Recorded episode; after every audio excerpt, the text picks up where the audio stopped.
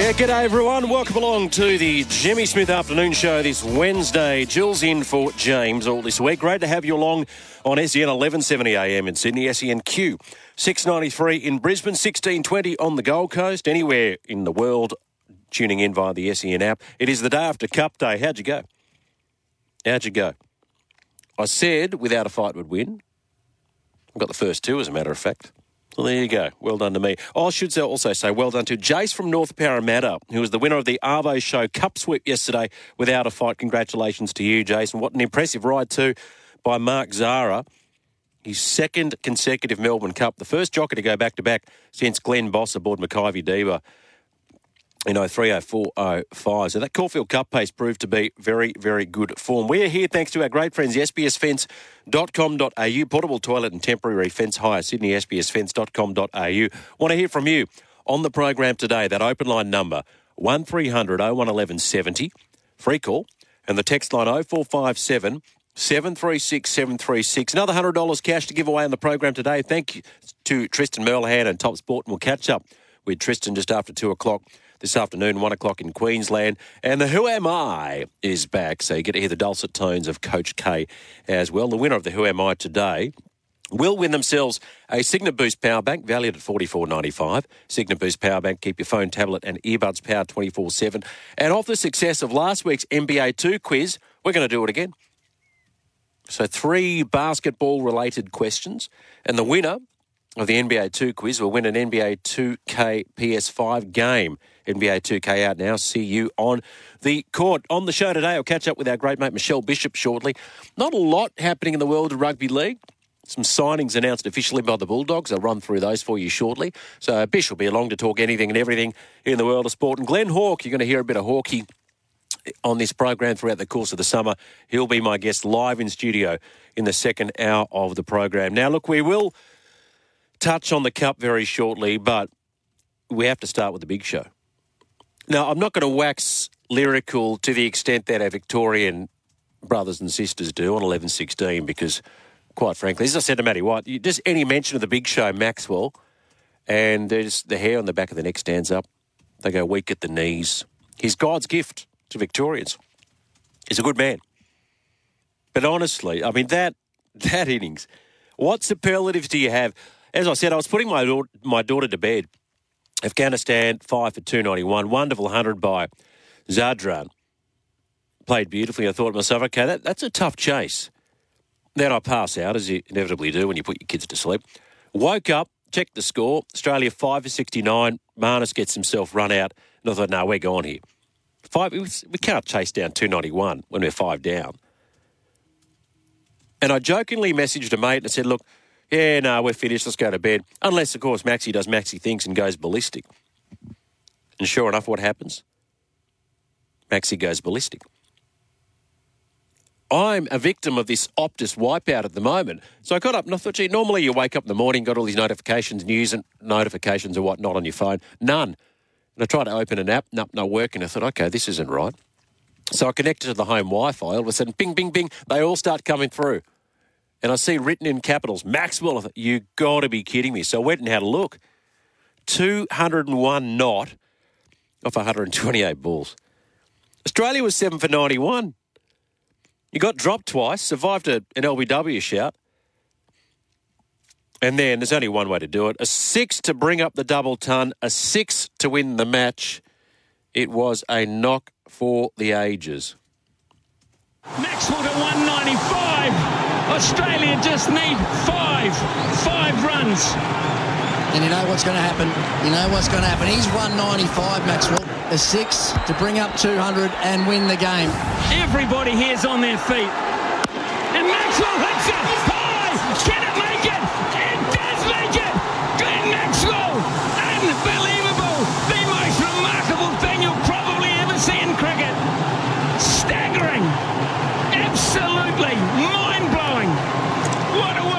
101. He's a good man, Smithy. He knows how to bring a game to life, doesn't he? You think back to the 2019 World Cup final, but what a win. What a win.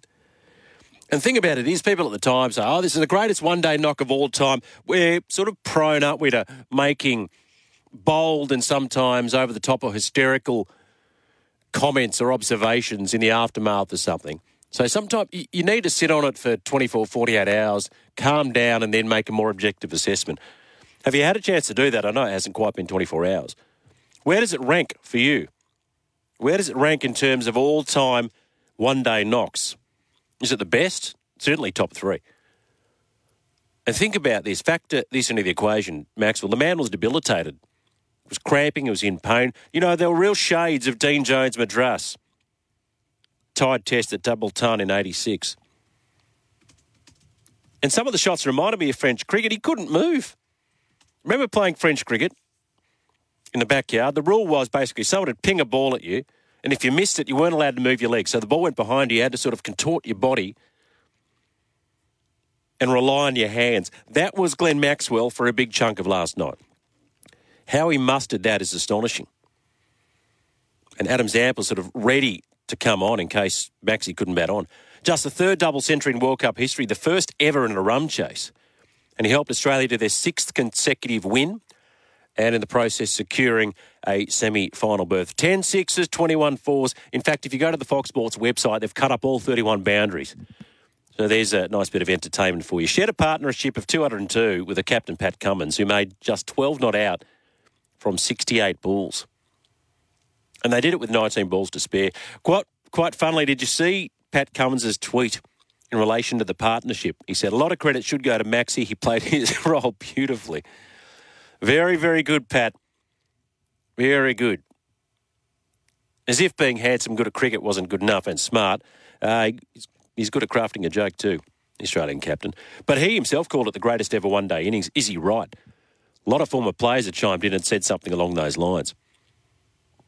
This is what Glenn Maxwell had to say post game physically, how are you doing? Horrific. I feel shocking. Yeah, it was obviously quite hot when we were fielding today, and I haven't really done a whole lot of high intensity exercise, I suppose, in the in the heat, and it certainly got a hold of me today. And yeah, just luckily enough, we came out with a plan to sort of stay at the same end for a little bit until I could sort of get some movement back. And luckily enough, I was able to stick it out to the end. I suppose for me, it was still trying to be positive, still trying to take them on, and, and trying to produce bad balls or something else I could score off. And I felt like if I just defended my way through that, they would have been able to sort of put a bit of pressure. And um, even with the LBW that was just going over the top, that was probably the kickstart I needed to sort of tell myself I need to start playing some shots and uh, be a bit more proactive. I led a charmed life out there. I was very lucky and um, I suppose just made the most of that. I, feel like I've had those types of innings before. Um, where I've given a chance and um, I haven't made the most of it. So to make the most of it and go on with it tonight is probably the most pleasing thing. But yeah, to see it out, be not out with Paddy at the end is, is something I'm really proud of. And weren't they going nuts in the dressing room too? Because they'd witnessed history. They'll probably never see one like that again in their lifetime. Everything went right, didn't it? Everything went right. And I shouldn't say it, maybe he needs to fall off the back of golf carts more often. Survived the LBW shout, as he said, and he thought from that point, have to start playing some shots. Dropped twice. The second on 33 was an absolute dolly. But that's cricket, isn't it? You have to take your opportunities. That he did. I want to hear your thoughts on that. The Maxwell knock today. If you didn't watch it live, have you seen the highlights? Where does it rank for you in terms of all time great one day knocks? Might, we might even spread the net further and wider. Great cricket knocks. Could be one day, T20, test match cricket. The standout knocks with the willow in the sport of cricket. Have a think about that on the program today. And here's a bit more perspective for you. Thanks to statsman Andy Zaltzman. Not only was his 201 unbeaten at number six, the first double hundred in the chase, no one batting five or lower has ever scored 150 plus in a successful ODI chase and no one at number six or lower, 130 plus. He came in at six, 201. He's a freak. He's a freak. You know, it's it's a shame, isn't it, that he hasn't played more Test cricket. I know at the time, well, how did you, how would you squeeze him into the side? I mean, he scored that hundred and where was it, Ranchi? I think it was Glenn Maxwell. He's capable. Remember Trent Copeland, our friend, said Max, he's got a really good forward defence. I mean, shot selection might be a concern for him, but he's got the game. Sehwag, I think, you know, three, only 360 players can play innings like that. He's not a big dude. He, you know, he's not like a Matt Hayden, built like an outhouse sort of player. But he's remarkably quick hands and those powerfully strong wrists. Just helps it on his way. No one bats like him. He is captivating. So maybe we talk about great cricket innings on the program today off the back of Glenn Maxwell. Could be a test knock, doesn't matter what it is. But sometimes you're just lucky to bear witness to historical knocks, and that was certainly one of them. 0457 736 736 and 100 bucks cash to give away to the best caller on the program today. 1300 01 11 70. Now, Matt White touched upon this. I'll talk to Michelle Bishop about it as well. I saw this in the Nine Papers this morning. The potential addition of an Australian Open lead up event in Saudi Arabia threatens to disrupt the traditional summer of tennis and stir an ethical debate within the sport. And let me tell you, this is not going to stop. It will not stop. So, high level conversations are underway between ATP Tour officials and Saudi Arabia about a new Masters event that would cut into Australian tennis fans' brief window to watch the sport's best up close. This is according to a UK report in the Times. So, the oil rich Saudis Public Investment Fund, the PIF, already won the ATP's Next Gen finals for the next five years, and that starts next month. And that comes on top of splashing cash to break into other major sports, of course, football slash soccer, with a recruitment of your Neymars and your Ronaldos, and of course, live Golf. Now, tennis legends Martina Navratilova, John McEnroe both aired their disapproval this year about the sport's entry into Saudi Arabia. Martina, side of the country's human rights issues. But speaking purely about the impact on Australia's summer of tennis, Kooyong Classic Tournament Director Peter Johnston said the Saudi interest was nothing to be afraid of. And he reiterated, well, look, only four countries have a Grand Slam. It's kind of unusual for a country of our size to have so many events. If you try too hard to have events in every city, you're going against the grain of the tour. When there is so much demand globally, it's hard to make all those events financially stable. So he said, look, you're better off embracing the broader world, passing the risk offshore, capitalise on what you've got, and use that as a lead in promotion, which used to be in Doha. Still get the best players for the Australian Open. Oh, I get that. And the Saudi development follows Tennis Australia Chief Executive and Australian Open boss Craig Tiley welcoming in June the Middle East nation's interest in the sport and opportunity for more players to make a living. So full steam ahead in their sports washing mission, Saudi Arabia. Pretty simple. That's their MO. Let's just bankroll big name sporting events and distract from a poor human rights record. You know, people can talk a big game until there's a bucket of cash at their feet. And where nobody's immune to it. I wouldn't be. It's amazing how quickly people's morals and ethics go down the tube. Money talks. That's the cold, hard reality. And uh, the thing about the thing about this is, I'm talking about athletes who already have more cash than they know what to do with. That's where it gets murky. At least Messi said no thanks to what half a billion dollars offered to him or thereabouts.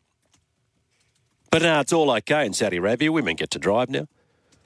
Never mind dissidents getting rounded up and jailed or dismembered and killed. And regular listeners to, to me on this network know that I'm, I'm passionate about this issue. Plenty of you disagree with me. Maybe call me a hypocrite. That's fine. I'll say it again. And, uh, and this is my point. This is my key point. I am not against engagement with Saudi Arabia or China for that matter. I'm not saying, no, no, never talk to them. I'm not against full blown boycotts. Engagement is fine. Playing tournaments there is fine. So long as you can still keep calling out their atrocious human rights record. Be able to speak up on the issue. But the problem is the players won't. The players won't. And this will not stop. Because, you know, the Saudis will get their tentacles into everything as they look to wean themselves off the oil dependence. 0457 736 736. Hey, just on the rugby league front, incoming Roosters signing Spencer Leniu is hoping that a change of environment in 2024 will help him shake off his tag as an interchange specialist and push for a starting role in the front row. This is on NRL.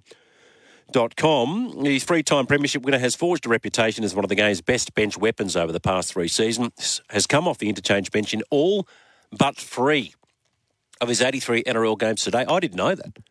So he's only started in three out of 83 games, Spencer Leniu.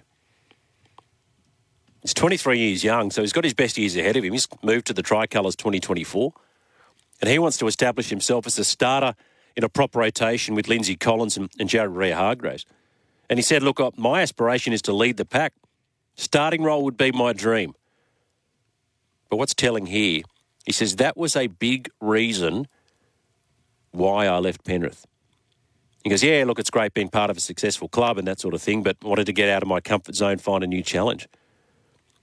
I've learned off the best front rows in the competition, gives me a lot of confidence. Averages 93 metres per game, or did in 2023, despite playing only 31 minutes on average. So it's a pretty good conversion rate. And yeah, obviously stuck behind James Fisher Harris and Moses Leota, but my aspiration is to lead the pack, said Spencer. It was a big reason I left Penrith, which is really interesting and good on him too. Can't begrudge a man for wanting to take on a bigger role, explore new challenges, stuck behind two of the best at the moment, fair enough. I wonder, I just wonder if Jarome Luai has similar aspirations. To be the main man in the halves, to lead the pack around or lead the team around and step out of Nathan's shadows. I guess we'll find out soon enough. Watch this space. He's a great buy for the Chooks, though, especially with Jared in the twilight of his career. Well done, as we said at the top of the program to Without a Fight, 2023 Melbourne Cup run and won. Mark Zahra steering without a fight to a famous victory and credited the team for the win. You know, it's interesting. I, as I said, I picked the top two. Uh, Shiraz would have mucked up a few people's trophies. 84,500. It was a pretty hot day in Melbourne yesterday, 84,500. Does it sound like unders to you? They always talk about 100,000 there at the track. But 30 degrees, the old bag of fruit. It's good for a couple of races. By race 10, I think you're a bit over it, aren't you? Suffice to say, Melbourne Cup winning jockey Mark Zahra celebrated heartily.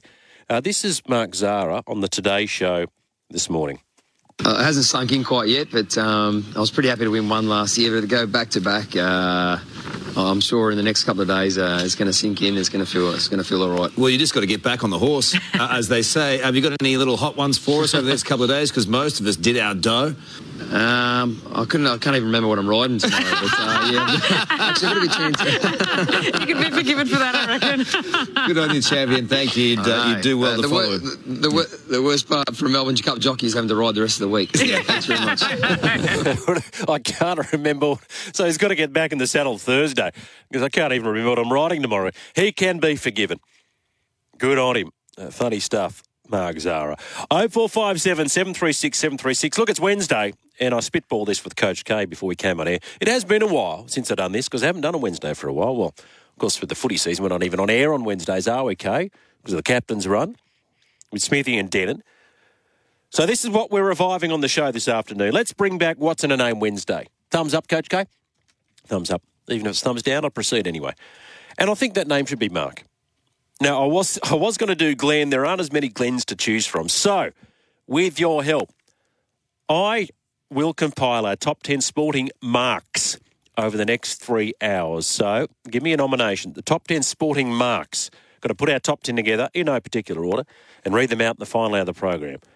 On the cricket front, Mark Waugh, Mark Taylor, just to name a couple. What about smashing? Mark Nicholas.